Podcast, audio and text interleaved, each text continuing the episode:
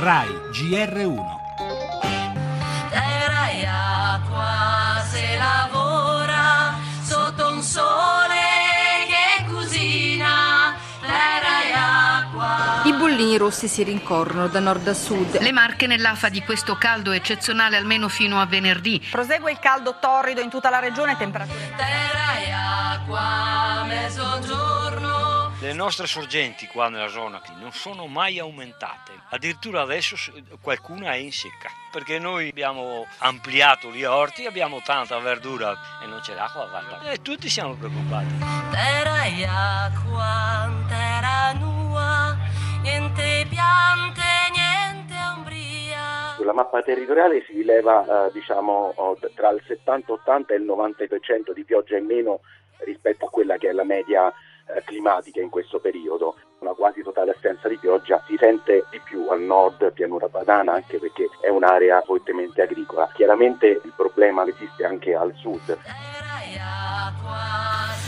Forse quasi finita, forse il caldo torrido che da almeno due settimane attanaglia l'Italia se ne sta andando, così almeno ci assicurano gli esperti meteo. Il luglio più bollente degli ultimi 60 anni, con i picchi di ricoveri nei pronti soccorso e i disagi per gli anziani, bambini e tantissime altre persone, ha messo in crisi le colture e gli allevamenti di mezza Italia, soprattutto al centro-nord.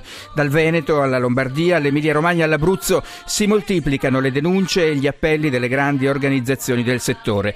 Manca l'acqua e ammonta ad almeno 200 milioni di euro il conto dei danni causati nelle campagne italiane tra ortaggi, frutta e mais bruciati, cali di produzione di latte ed uova.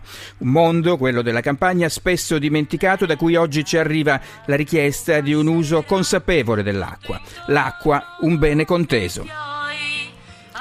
Ed ancora nel nostro giornale Giustizia dopo 41 anni per le vittime della strage fascista di Piazza della Loggia a Brescia e poi dal terrorismo del passato a quello dei giorni nostri. Il presidente Mattarella a Malta e il premier Renzi in Israele parlano di solidarietà internazionale contro l'oscurantismo, di pace e dialogo.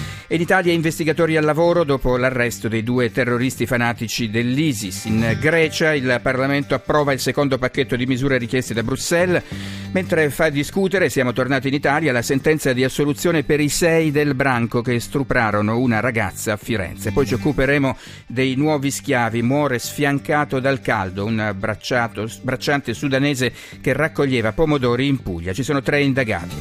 Lo spettacolo, giornate ricche di appuntamenti a Vasto, al via il Seren Festival e nella pagina sportiva il Tour de France sulle Alpi.